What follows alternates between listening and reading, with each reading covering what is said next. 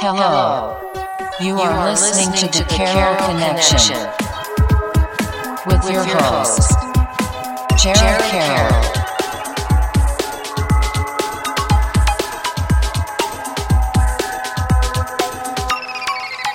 Hey everybody, welcome back to the Carroll Connection. I'm your host, Jared Carroll, here to bring you guys another great episode.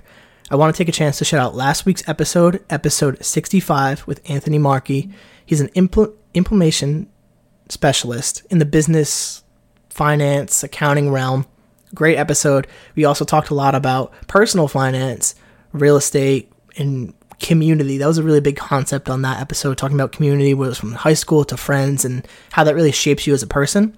So great episode. Check that out, thecarrollconnection.simplecast.com. Also available Apple Podcasts, Spotify, and all the major listening platforms. So today, I'm going to bring you guys another great episode, episode 66 with Lindsay Pettit. Hi, Jared. Thank you so much for having me. I'm really excited to be here today. It's been a long time coming. Yes, I'm excited to sit down with you, and also shout out to your sister, Kaylee Pettit, who was on episode 20. So now I got the Pettits both on the podcast. So excited to dive into this podcast with you. And kind of the introductory stuff on the podcast is kind of just letting the audience know who you are and what you're doing currently.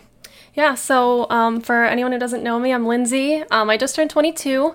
Right now I work as a salon receptionist. I just got a promotion though to salon manager, so I'm really excited about that. And next month I'm going back to school. I'm going to grad school at Rhode Island College for criminal justice, so I'll be back to school, and that's where I belong. Perfect. And we'll dive into that stuff later in the podcast, too, as we progress. Also, with the beginning stuff, I'll talk a lot about family dynamic, kind of like how you grew up, where you grew up, so people kind of get an idea of who you are. And I think that's really beneficial when doing the podcast, to paint the picture of kind of like your background. So as we progress into the podcast and we get deeper into our feelings and our emotions about everything, we have some substance to build off of. So if you feel comfortable, share as much as you want about like your family dynamic and where you grew up. Sure, yeah. I grew up for the first part in Pawtucket in Darlington. And I moved to Seekonk when I was 8 years old, and I was in third grade. My sister was in fourth grade. My sister and I were really close. We're only 17 months apart. I'm 22. She's 23. We've been best friends forever. I look up to her so much, and growing up we played sports. We played softball for a good 13-14 years, and that kind of is where it all started. When we lived in Pawtucket, Slater Park was the end of our street. We would walk to practice every night with our dad. Our dad was our coach, and he was our coach up until the end. And softball was something that we were so passionate about, and still it completely shaped us into the people that we are today. And moving to Seekonk, it was definitely different than Pawtucket, and I'm so glad that it happened. I've since then, met so many amazing people and best friends and just everything. And, it was definitely a change for us because we were so young when it happened. But, after living here, I couldn't picture myself kind of being anywhere else. Yeah. That change probably was somewhat difficult too. And it probably was a little easier being at a younger age, because we're kids, so we're a little bit more, adaptive, I think that's the word I'm looking for, to new situations, new environments, and especially as kids can be fucking ruthless, but younger, we're more welcoming, we're more open to new friends, and we're looking to make new friends. So I can imagine that transition was probably a little bit easier versus people who transition in high school and things like that, because the fucking cliques and social dynamic of high school. But I definitely could see that. And just to relate to what you said about softball and stuff, my dad was a coach for me and my brother playing football all the way up until high school. So I definitely found that extremely valuable, because my dad obviously worked the typical, like, not 9 to 5, it was more like 7 to 3 type thing, but he was always working, really. And then he also went to school when I was young too, to get the job that he has today. So he wasn't always around, but when we needed him around for sports and stuff, he was there. And like, my mom would stay at home, she would bring us to school, make the lunches and all that stuff, like stay at home mom, like typical duties and things like that, which was extremely fundamental in allowing us to be the kids we are today. But painting the picture back to my dad and how he's a coach, like, it was everything, because like all our successes, all our losses, like he was there to experience everything. So like I can imagine you could relate to that experience too. Oh, absolutely, yeah. My parents are divorced, and so you know through all of that, my dad, he still worked full time. He still was getting himself through that, but he never missed a beat. You know, every practice, we were always even a half an hour early for practice, an hour early for the practice before the game. Like we were always early. And he just, he really showed up for us. He still shows up for us and showed up for himself through all of that. And I'm just so grateful that, he was a coach, because having a coach in and of itself, like you have a mentor, you have someone to look up to. And we had many coaches, but having your father as a coach, it's a different relationship. And it was just as amazing as an experience for him to always be with his girls and to see our successes, all the medals, trophies, because we were good. Like we went to nationals 5 times, and in Pennsylvania and Virginia, and we drove all the time. We drove everywhere. He took us everywhere. And it's really just something to look back on and think like, we did this all together. Like we have those memories, like those wins, those losses. I can still picture, like, the smile on his face with his arms up when we're winning a game, like, always there cheering us on. And, of course, it's different. My mom wasn't a coach, but she was always there in the stands, cheering us on, too. But it's just, it's a feeling like no other, having a parent as a coach that's just there for everything, every single thing. Yeah, I totally agree with that. That feeling is, it's something, too, like, when I look at possibly having a family, having kids of my own, I want to be involved like that, too, because that was everything, like you said, sharing all those high moments. Like obviously your parents are there for it, but when they're a coach on the field, they're even more invested into it, because they're a part of it. They're part of the success and how good the team is actually going to be. So it is really like a feeling of no other, and like we are privileged too. Like I'll definitely acknowledge that, to like have parents that were able to be coaches, because not everyone is able to have that experience. And I'm glad that we can relate on that, because it's a good touching point. And shout out to your dad too for being there as much as he was too, because I know I've talked to multiple people about when their parents do separate, it can be difficult, and there are struggles within that. And even the whole family dynamic in society today, a lot of like family units have become separated. So it's nice to hear that your parents worked together too, and co-parenting, to really make sure that you guys were successful in everything you did, because there are parents out in this world that really don't like each other, when it comes to raising their children, that hatred towards each other spills out onto the kids. And you really see that in a lot of kids. Even when you play sports, you can tell who isn't disciplined at home, who doesn't have a good family structure at home. And I didn't necessarily realize that growing up, because you're a kid, you're kind of oblivious to those things.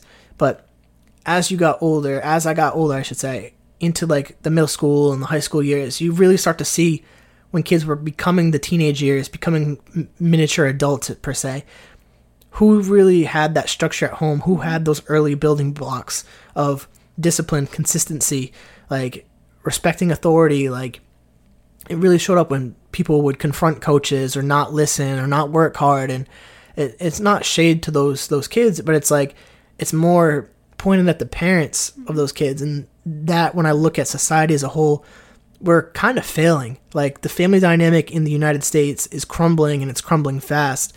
And I've been listening to a lot of podcasts about relationships and dating, and one of the things they talk about, I think it's like a 54% divorce rate in the country.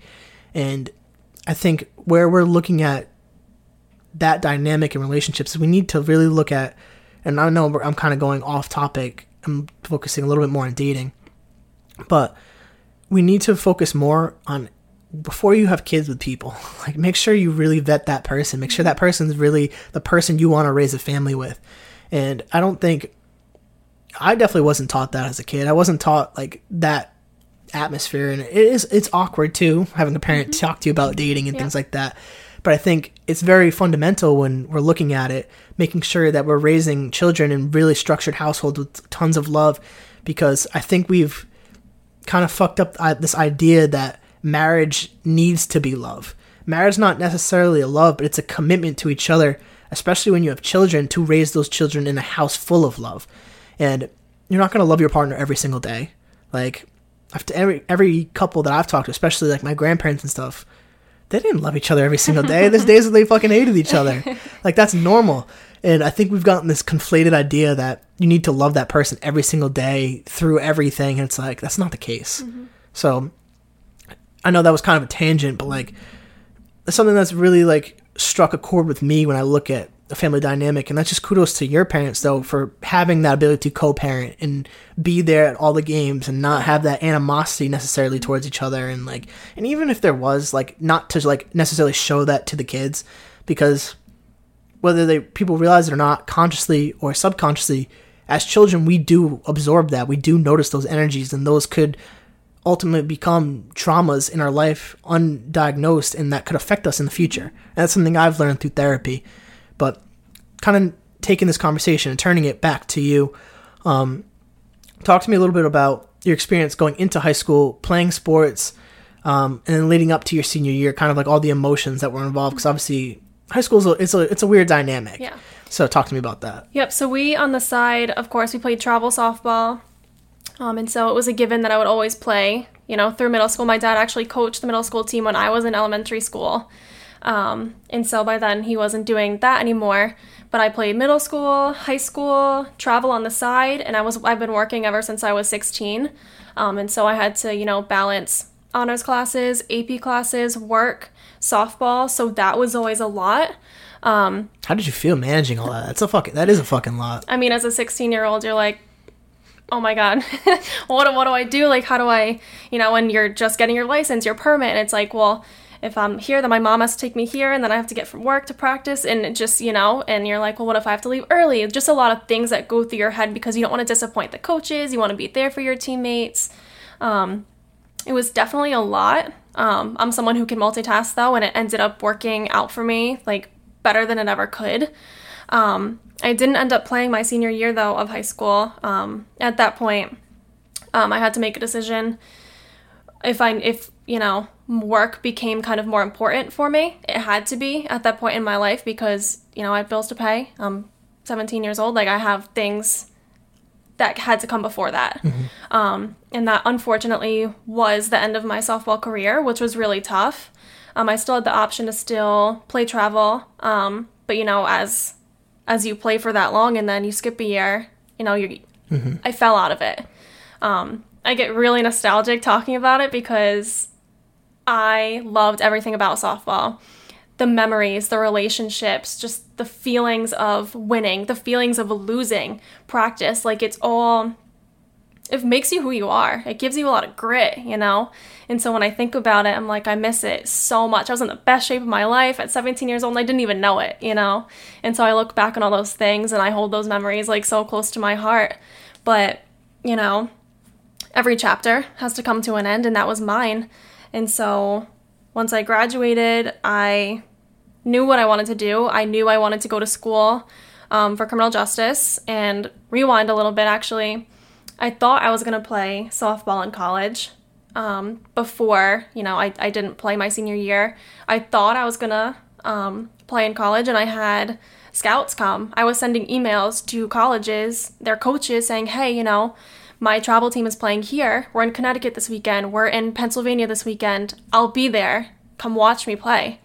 And I would have scouts show up and come see me. And, you know, I'm up to bat, and I see, like, the scout in left field. I'm like, oh, my God, they're watching me. They're here for me. Like, that was really exciting. And then, you know, I had a change of heart, and I was like, you know, I don't want to play anymore, but I'm so passionate about school. I always have been. And so I was like, you know, I'm putting my education first. You know, I want to be successful from a young age. I wanted to be a police officer. I wanted to be an FBI agent and work my way up. And again, I had a change of heart. That's not where I'm going with my career. But I went to RIC, and I just graduated in May with a degree in criminal justice and a degree in sociology. I started there, you know. College is scary at first, you know. I got there and I'm like, well, okay, like class, navigating buildings, I'm lost, you know. My sister and I actually, my first semester of school, we had an English class together. in college. We had chemistry and physics together in high school, and I still couldn't escape or even going to college. We had an English class together my first semester of college. But it's, like, nice. There's a lot of familiar faces at RIC. You know, kids that I graduated with went to RIC. I would see them on campus. People I played softball with, I saw them on campus. Like, I was grateful to kind of have a sense of familiarity in that. I did want to go away to college, but I said, you know, I don't want to leave my family. Everything I have is here. So I stayed.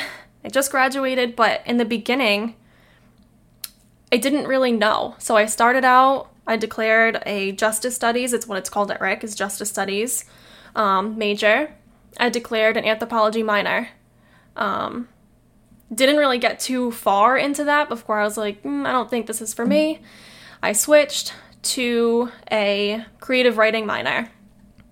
I love to write. I love poetry. I love reading. I love all of that. It's so cool. At one point, I thought I wanted to be a journalist. So I took up that minor. Again, didn't get too far with that. Dropped that minor. Stayed just a criminal justice major. But I wouldn't have enough credits to graduate if I had just done that alone. So they said, if you take up a sociology major as well, for 2 extra classes, you can have 2 degrees. And I still graduated early. Like, I was done in 3.5 years with 2 degrees I just graduated with. I had from January to May off. I was done. I just graduated in May.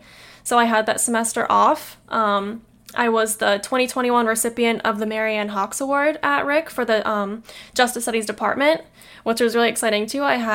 Unfortunately, the COVID restrictions, it had to be a virtual award ceremony. But I had that, which was really cool, and they made the best of it, you know, regarding everything that's going on currently with COVID. But, yeah, it hasn't always been, like, clear-cut, like, I'm going to do this, this, this, this, you know? And that's something that's hard to wrap your mind around when all your life you're like, well, I want to do this. By this age, I'm going to have this. Everything all planned out. And that in my head is what I had.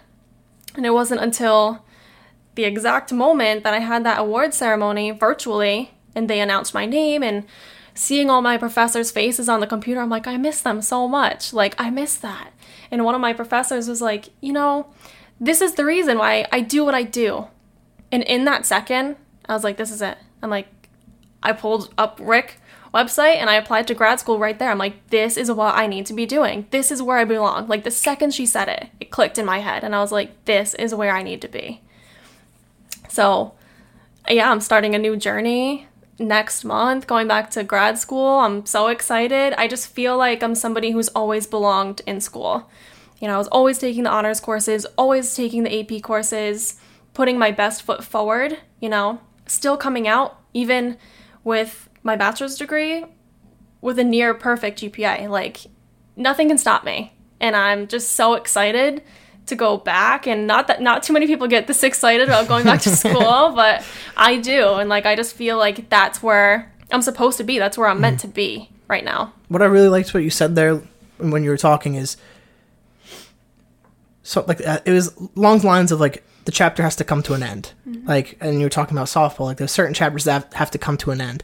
And that's something that I've wrestled with, especially recently, a lot with myself, is like, there are certain chapters of your life that unfortunately do come to an end, whether it is school, sports, relationships, jobs, like all types. There's an end date to everything. Even our own life, there's end dates to everything. Mm-hmm. And this whole life is, your entire life is a book, essentially, if you look at it in a metaphor. And every chapter ends. Some chapters are longer than others. Some chapters are difficult to read. Some chapters are just skimmed through and just like sunshines and rainbows. Mm-hmm. But like, you gotta learn to like when to go back, when like the chapter ends, to not go back and read the chapter over and over. Like, because the message is the message. Mm-hmm. And if you can't learn from that message, or you can't accept that message, you're going to be stuck in these repeated habits. And I found myself in that same pattern of going back to reread old chapters. And it's cool to reminisce. It's cool to think back and experience stuff. But you don't want to get stuck there. Mm-hmm. Like, when you get stuck in a certain pattern of thinking, especially in the past, I tend to think that's especially when you get depressed about it. That's literally kind of how I look at depression. Depression is thinking about the past, getting stuck there. Anxiety is thinking about the future, what's to come. And we'll talk about it later too, about one of the books you're reading about being present, being in the now. And I'm big on meditation and trying to stay present. And even to tie back to what you said is like, you weren't always sure about what path you were trying to take. And one of the messages that I've been working with my therapist, I'm actually wearing the shirt right now, new merch coming soon, guys, working on some stuff, is stay the course. Like, the course is going to be a windy fucking road. It's going to be all these different things. And there's going to be paths that veer off from what your course is, but stay your course. Like, your life is meant to happen the way it does. Trust that it's happening for you, not against you, and have that positive mindset. I know it's difficult to do, and like, sometimes you're going to be sad. Sometimes you're going to be angry. Sometimes you're going to have all these different emotions, jealousy, envy. Like, it's all part of the human experience. So fighting with your emotions never gets you anywhere. Mm-hmm. And especially with anxiety. Anxiety can be so crippling because we're so afraid of what's to come. Like, for example, you were nervous about this podcast. You were anxious about this podcast. Yes. And that's anxious because you don't know what's to come. What are you going to say? Like, what are the questions going to be? And that vulnerability, that honesty to acknowledge the anxiety is the first step in moving past the anxiety, because you could let it cripple you to the point where you don't even do the podcast. You could run away and, hey, I'm not ready to do this. I'm scared to do this. But you don't. You face it up front. And I think that's the most important aspect when you face new challenges, new paths per se. And kind of backtracking a little bit, what was the because you kind of touched upon it, what was the reason to go to college? Because we have so many paths in high school, and I know obviously your love for school, but it sounds like the love for school kind of like the realization for that was like kind of after the fact. Mm-hmm. So what was the initial push to go to college? Yeah, my sister and I are actually first generation. I guess she would be considered the first generation college student. My parents never went to college. I think my mom attempted, didn't get very far, but my parents only have high school diplomas. That's all they have. So naturally, as a parent, you want for your kids what you didn't do. You want the better for them that you didn't do. And so, of course, we were always pushed, like, go to college, go to college, go to college, get a free ride, go play softball, go to college. It doesn't matter what you're doing, go to college. And they didn't do it so forcefully. Naturally, my sister and I, more me, I like school. We like school. It was never a question in my head, I'm not going to college. I never, ever, ever not once thought about it. It was honestly something I was looking forward to. That's why I was taking these honors courses, taking the AP courses. I had some credits transfer from my AP classes in high school to RIC, so I got to graduate early from those too. So I found myself preparing for that, freshman year. Like, this is my end goal.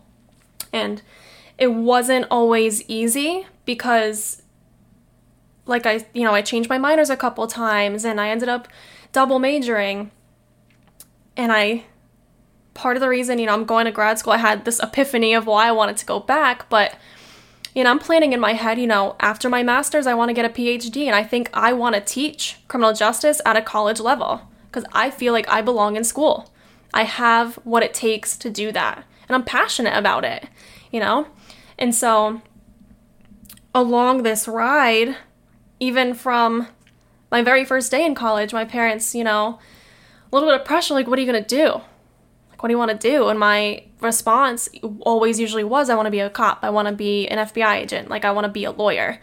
I want to be, a PI. Like, all these things, because I did. Like, it's so cool to me. And I had professors that are lawyers and that are social workers, like all this cool stuff. Every single one of those things interests me, and all of it does. And so I just more recently never had an answer. I'm like, I don't know. I have my degrees and I have two of them, but I don't know. Like, I don't know what to tell you. So in the meantime, I've been working as much as I can because I love to work. I'm very passionate about working. But in the back of my mind, I'm like, well, they're right. Like, I have these degrees. I'm not doing anything with them. My possibilities, because I have a sociology degree, and criminal justice is pretty expansive too, but sociology is like endless. Like, my possibilities are literally endless on what I want to do. So I'm like, because there's so many options, I can't narrow down because I love everything and I would be a million things if I could. And so I'm like, you know what? My grades are there. My GPA is there. I don't know what I want to do, but I could keep going to figure that out. And even after, getting a master's, that could open doors for me that I didn't know were possible going into it. I might get a job straight out of my master's and then maybe push back my PhD, or I might even get the PhD and decide I don't want to teach it at a college level. There's just so many possibilities that I have to take step by step, because I don't know that the doors that this is going to open up for me, but I know that this is where I need to be, because it's hard having that pressure on yourself. My sister graduated from RIC with a nursing, with a license. She's a nurse. She has a job. So when, you put the two of us together, she graduated with a job. I graduated with 2 degrees and no job, And so I just constantly felt that pressure, she knows what she's doing and I don't. I don't want to be a disappointment to you, but, I don't know. And, as much as I'm working right now, that's not enough, because I have a whole future ahead of me.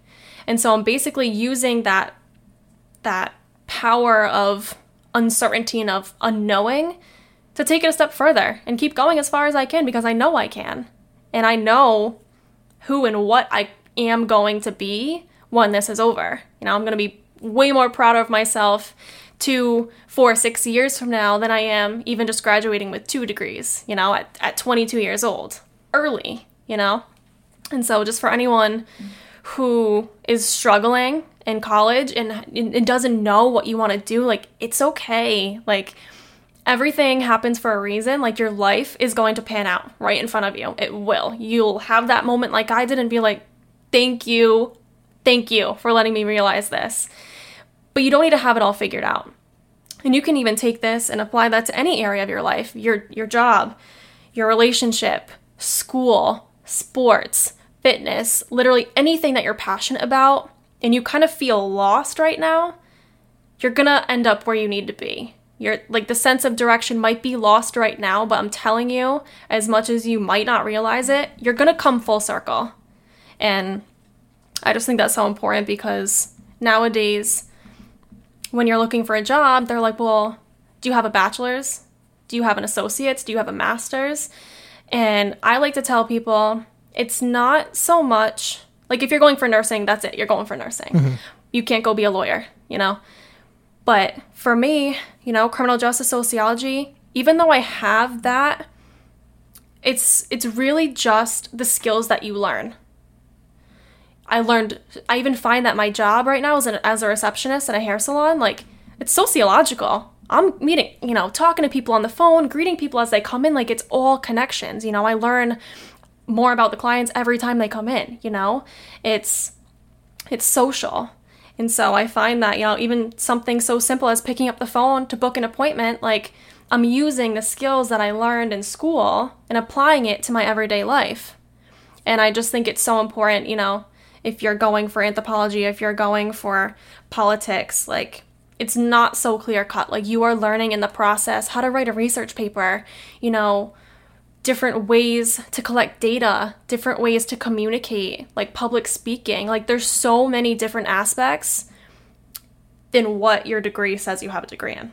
You're picking up so many skills that will help you every single day, and you might not even notice it. Yeah, there's a lot of great points that you hit there. I think one that I want to touch on too specifically was the fact of not necessarily knowing, but moving within the uncertainty.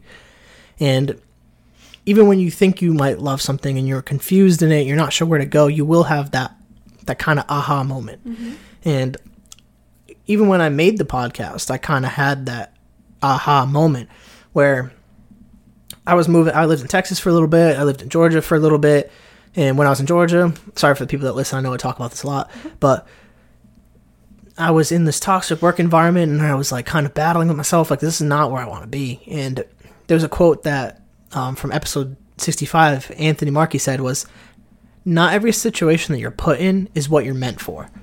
And I think that is so fucking true. I'm that one just really hit home for me, because I was put into a situation that I needed to be in, but it wasn't for me.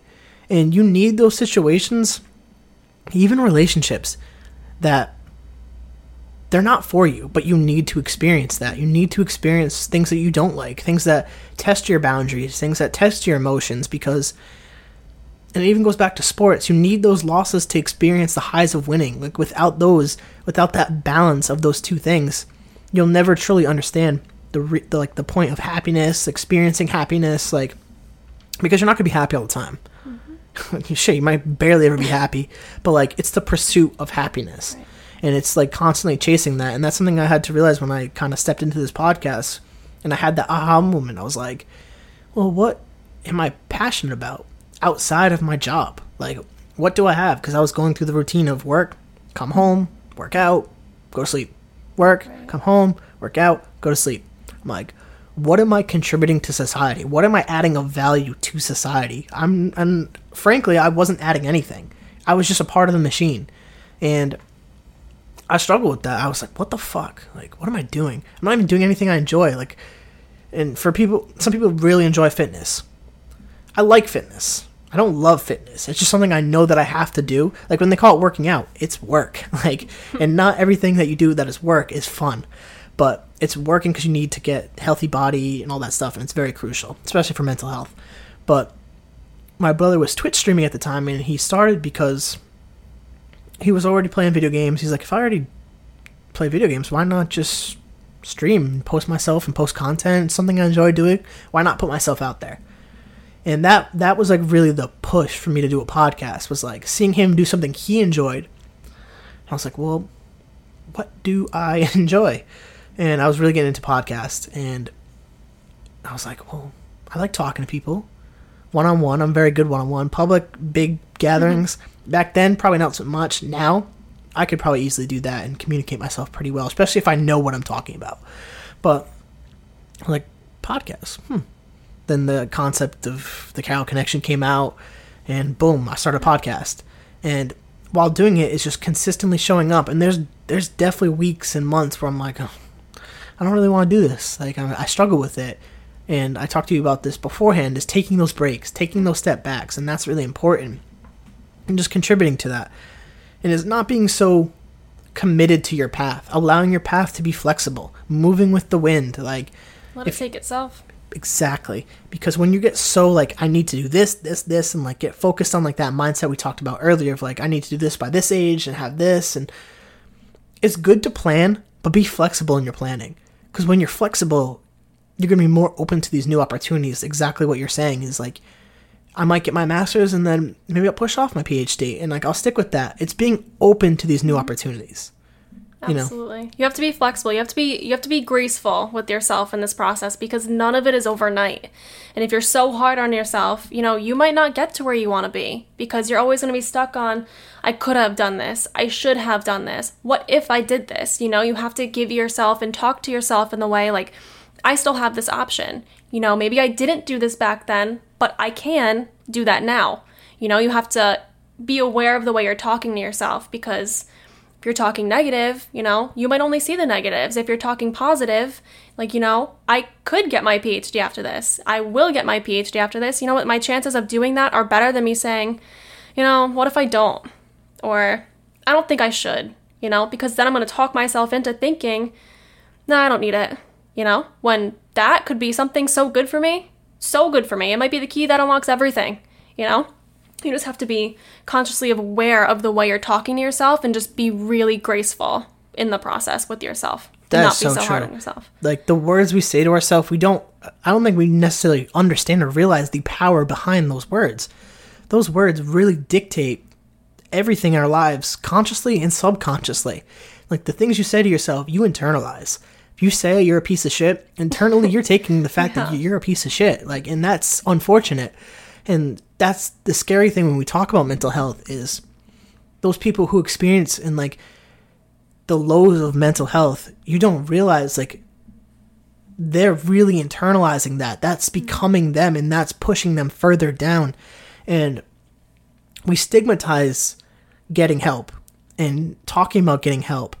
And that's something I'm really trying to knock down that fucking door. And I'm doing it episode by episode, talking person to person, being honest about my situation. Like I've been in therapy for over a year, and I've had high points and I've had low points. I've had reoccurring issues and I've had success in therapy. And it's the willingness to put that work into yourself, into your faults, like your toxic behaviors. Like, we all have toxic behaviors. It's whether we acknowledge them and work on them is the huge difference. It goes back to what you just said, self-awareness, accountability. Yep. Those two principles I stand very firmly on because those dictate everything in your life. And some people never learn to hold themselves accountable and are not aware of their own behaviors, actions, and words. It's disappointing. That only gets even more destructive over time, you know, being able to say, like, I went wrong here. Here's what I need to do next time. Or I acted this way. I'm sorry I acted this way. You know, you just have to just exactly hold yourself accountable, because that's the only way that you're going to grow, is knowing what you can do better next time and not sitting there dwelling on the past or dwelling on things, you know. The only thing you have control over now is how you can act in the future. You know, the past is the past, the future is the future. And that brings me to the book I told you that you have read, actually. Mm-hmm. It's called The Power of Now. And it's something that's helped me with my anxiety to a certain extent. You know, that's something that I've been working on myself. But in the book, you know, it talks about you can't be fully present if you're thinking about the past or the future. You know, like depression is thoughts about the past, and anxiety is, you know, the worries about the future. And the book just says, you know, the past is a former memory of the now. The future are upcoming plans of the now. But realistically, they are both forms of a now. You couldn't have gone through the past without being there. You can't go through the future without being there. So the only thing that you can do right now is be here, because that's all you have. You can't even really plan for tomorrow, because guess what? Your plans for tomorrow could be changed in the next 15 minutes. And that's something you have to be adaptable. And that's something I'm working on, is being more flexible, being, you know, adaptable and open to change. But the book just really drives home, like, you can't be anywhere but here right now. So you're going to waste your time, your energy, your thoughts, your brain, like everything, if you're not here, because that's all you have in this moment is right now. Yeah, I really love that book too, because it hits all those points. And I don't know if it was that book specifically that taught me this, was like, the past and the future, they don't exist. They're gone. Like, that's not a thing. Like, the only thing that exists is literally right now. Like, it goes back to, said, those are memories from the past, and it's kind of dreams of what the future now is. Like, they don't exist. Like, it's gone. Like what we talked about 10-15 minutes ago, it's gone. It's already happened. Like, when people hear this conversation, we've already had the conversation. Like, it's gone. Right. Like, it's a memory now. It's not now. So, like, I think that's what's cool about podcasts too, is like, you're recording a specific moment in time that you could play back and listen to, like a constant memory. And that's why I really value this, and especially when I lost my grandfather. I had the unique opportunity to interview him in a stage of his life where he knew he was going to die. Mm-hmm. So that's something, I hold that episode, and I go back to it constantly as like a point, because he was one of my biggest supporters off rip.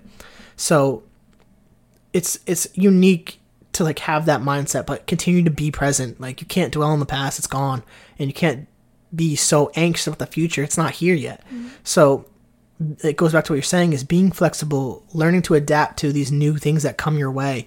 And that's something I'm trying to learn how to do, is adapt and introduce new habits to kind of negate the negative toxic behaviors that I've had in the past. And one of those behaviors is being so consumed by social media. Oh yeah. And especially especially now where social media is a big part of what I do. So learning how to detach from that and get back to myself, get back into nature.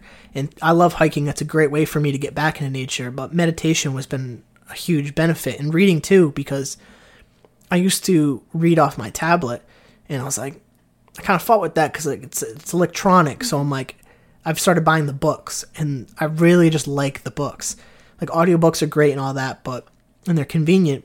But actually sitting down, holding the book and reading it, there's something just rewarding about reading it. I don't know what it is. It's just like this weird thing. It's like turning each page. Like, maybe it's the physical act of turning the page, and like you apply that to your life. When something bad happens or something you've gone through, something you've already experienced, you turn the page and it's the next page.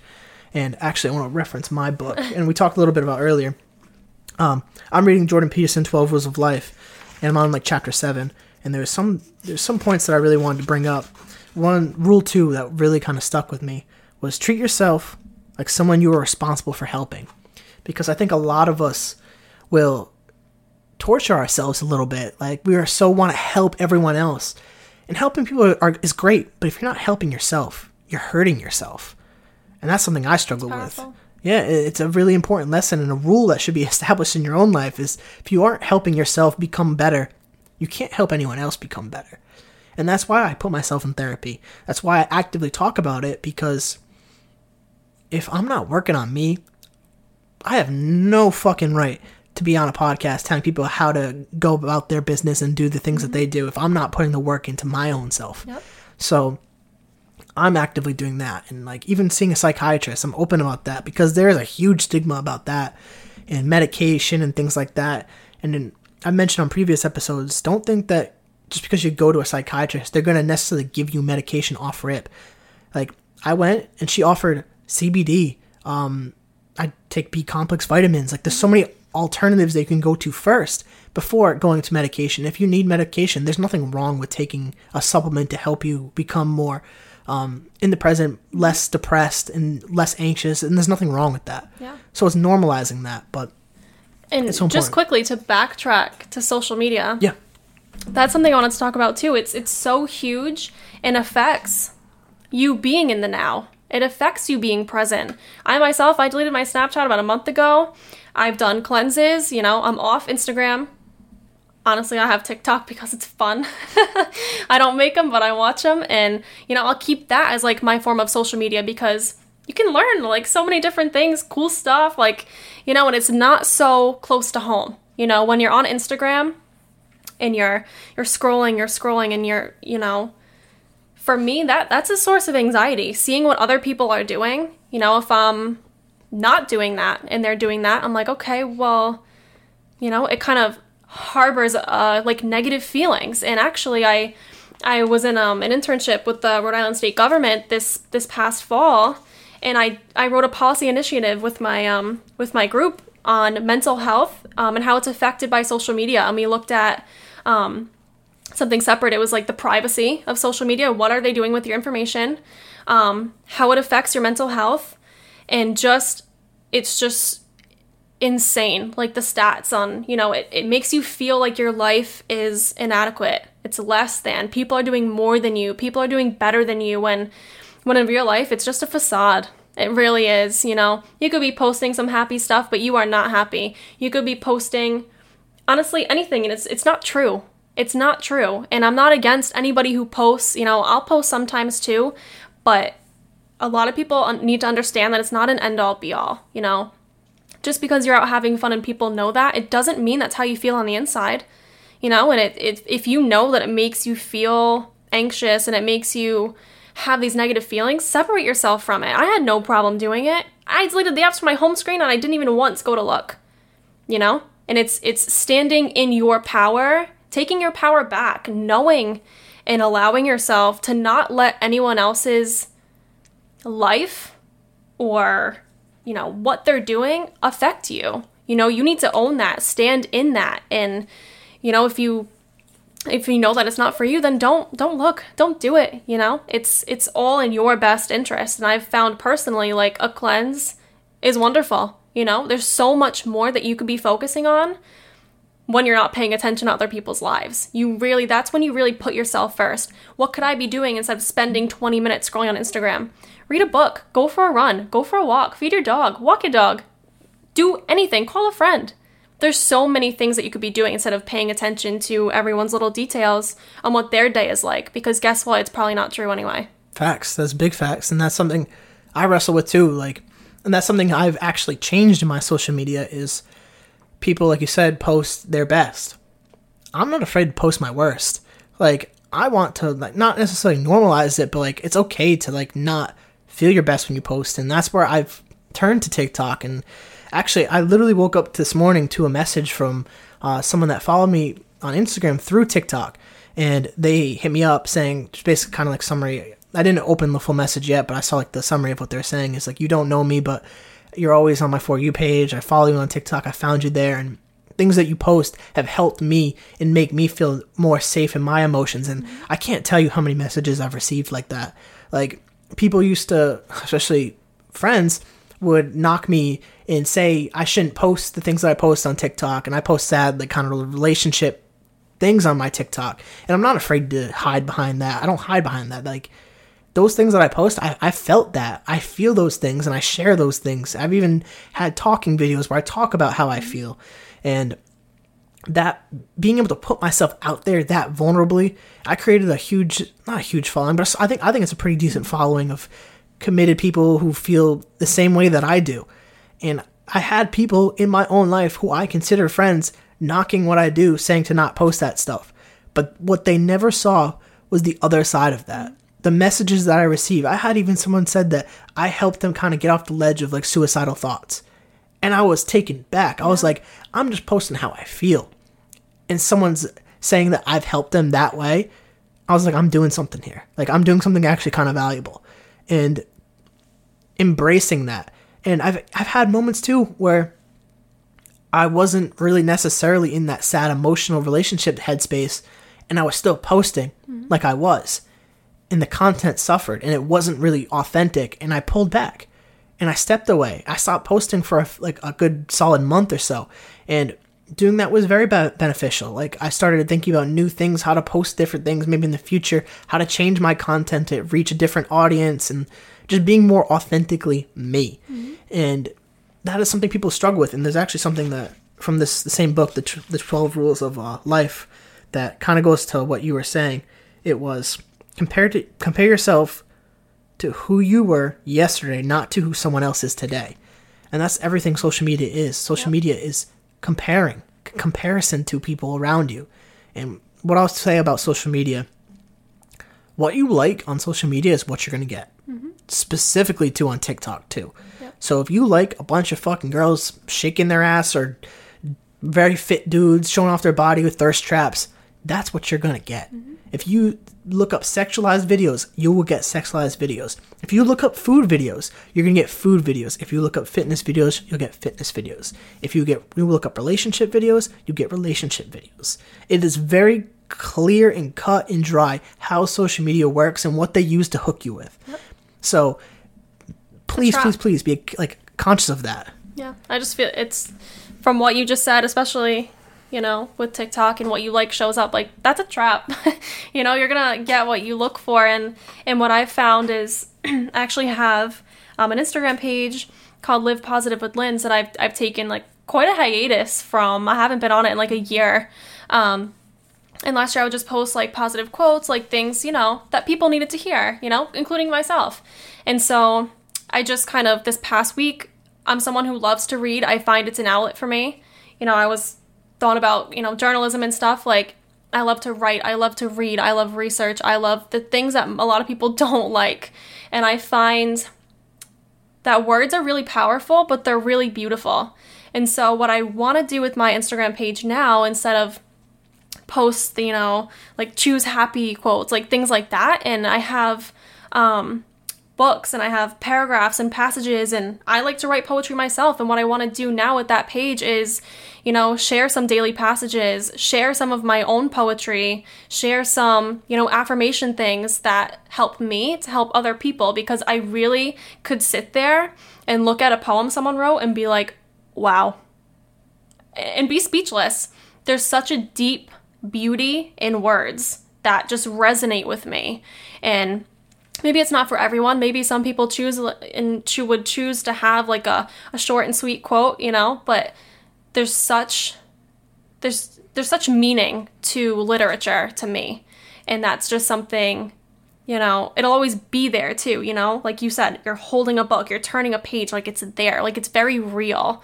Instead, if you were, you know, listening to it, which I love podcasts. I really love podcasts because it's almost a distraction too.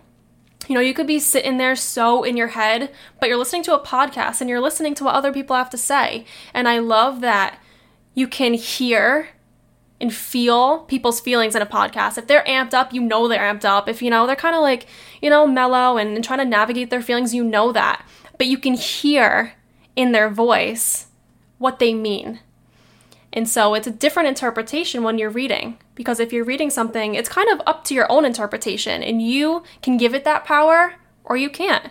But that's kind of where you have to find it in yourself, like, what does this mean to me? And I love that with the simple poem, what it means to you could be completely different what it means to me, could be completely different to what it means to somebody else. And that's why I just find that words, reading, listening, experiences, hearing other people's experiences, their thoughts, their feelings, like it really it's so powerful to me. It's really moving, and I know that it reaches so many people and helps them every single day. And it's just a beauty in it that it's hard to describe, you just know. No, I definitely know what you're saying, especially in the terms of podcasts too. That's why when obviously the pandemic, all that stuff happened, and this was literally taken away from me. Like, obviously people were scared to meet in person, all that stuff. We were so uncertain about things. That's when I really started to miss it. And at that time, right before it happened, that's when I was really struggling. I was hitting like the 10 mark episode, and I was struggling with my own thoughts of like, do I know if I want to continue with this? And like, when it was forcibly taken from me, I was like, damn, I didn't realize how much of an impact it was having on me. And like, this is a therapy session for me, like straight up. Like it's just being able to talk about things openly and honestly. We happen to have microphones and a camera. Like that's a real difference. Other than that, this is conversations that we'd have without this. And that's what I try to build this podcast off, is being able to be vulnerable and express yourself. Because like we said, and I've noticed this too, is when someone's really passionate about something, you feel it in their voice. They're very animated. They're hyped up about it. And like, you guys can't see it because this is strictly audio, but that's why I do in person, is because I need to see the facial like features, the expressions. You can see it in someone's eyes when they care about something, like the way they vocalize it, the pitch to everything, the tone. Like, so I hate fucking texting. There's just, you lose every interpretation, and the same thing with reading sometimes. Like, you're not interpreting sometimes what the author actually meant by those words. It's what you internalize. So with the podcast, you really feel what people say. You're literally hearing it. So I've learned the power of that and how I emphasize certain things, the pace that I say certain things. Right now, I'm taking breaks in between words, emphasizing them, thinking about them like critically, like how I'm saying things. It's only helped me develop my communication skills and how I vocalize myself. And I've done 66 of these. I've done some mini series, like, learning how to interview people is helped me in every aspect of my life, like my work, in relationships, with family, with friends, how I talk to people. I'm more interested in what they have to say, like how they're actually feeling about stuff, because most people are just like, how you doing? Oh, I'm doing X, Y, Z. Like, oh, that's good. What are you up to? Oh, I'm doing ABC. Like, oh, that's good. Well, catch you around. I'm like, yeah, it's very superficial. Yeah, and I'm kind of trying to move past that, and a way for me to do that is to do a podcast. And I could give you some advice. I'll give you advice off air about where you're going with your page, and I think you're definitely moving in a good direction with it too. And I can give you some social media tips and how to approach that. 'Cause I think that's the right place of taking what you do and making it available to people. Right. That's kind of what I've done with this. A conversation that we have, I've recorded it and I put it out there for people to listen to. Same thing to what you're doing. You're reading these different passages that mean something to you. You're writing poetry that means something to you. And you're posting it. You're feeling vulnerable enough to be yourself, to share that. And you might inspire just one person. And I might just inspire one person from our conversation. But that's all that matters. Yeah. So it's stepping into that ability to be vulnerable. The fact that you're even here today doing a podcast shows you're in that space and your willingness to do that. Like, that's what it's all about. And I give everyone credit that ever steps in front of the microphone with me and does a podcast, because it is not easy. It's scary. Like, don't get me wrong. Like, part of me, every time I do one of these things, there's a little part of me that's a little nervous. But like, when you're scared of something, usually kind of your body's telling you, just go and do that more. Like, hit that shit harder. Like, and I kind of embody that a little bit in everything I do. Growth is uncomfortable, It's stepping in that space. Like, when you're so comfortable with stuff, and I found myself within this past year falling into that trap of being comfortable. I'm like, yeah, things are good, but it's like, it's not enough though. Yep. And once I've tasted that ability to push myself beyond my comfort zone, sitting in it isn't fun for me for too long. Obviously, comfort zones are great. They're good for you, but staying there too long is not healthy, especially when we're so young and we're trying to gain experiences and learn new things. Staying in your same routine it's honestly, in my opinion, not healthy. So to remove yourself from those situations, I think, is important to not only your growth, but your ability to comprehend new experiences in life and apply it to yourself. Regardless, though, we are coming towards the end of this podcast, and I end this podcast with the same question every single time, tied to passions. But is there anything that you need to say, you want to say, kind of separate from passions? I just, first of all, thank you for having me. Yeah, of course. But I just hope that the conversation that we had today inspires maybe just one person in any aspect with it, whether it's, family dynamics, sports, school, mental health, anything. Just know that you're not alone. A lot of people have been in the shoes that you're in, that you feel right now you may be struggling in. You're always going to come out better, even if you can't see it. And that's the beauty of the process. You have to get uncomfortable to grow, and you need to stand in your power 100% and own that, hold yourself accountable, know what you want, and don't stop until you get it. And that's where I'm going to leave that. I agree with that. So, Lindsay, for the last question, what would your advice be to someone who wants to pursue their passion? I would say, as simple as it is, start from square one. You're not going to get there overnight. You may have a dream for your passion, but it's a process. You have to embrace every step. Every small step is still a step, and it will get you to where you need to be. So if you're passionate about something, whatever it may be, don't stop until you have it, and give yourself the credit for where you are in the journey. And just be graceful with yourself. Be patient with yourself. Patience is a virtue, and just conquer it. Because whatever you set your mind to, you can do. 110% you can do it. And just know that you have that power and strength within yourself. And you're going to come out the other side, and you are going to be successful. Love that. I think that's fantastic advice. And this has been a fantastic podcast. I appreciate you for coming out here and hopping on this podcast with me. So thank you. Thank you for having me. So I'll give you guys my spiel. If you guys like the podcast, please rate, review, subscribe, share it with your friends, share it with your family, share it with your grandma. Check it out, thecarrollconnection.simplecast.com. Also available Apple Podcasts, Spotify, and all the major listening platforms. So until next time, guys. Bye.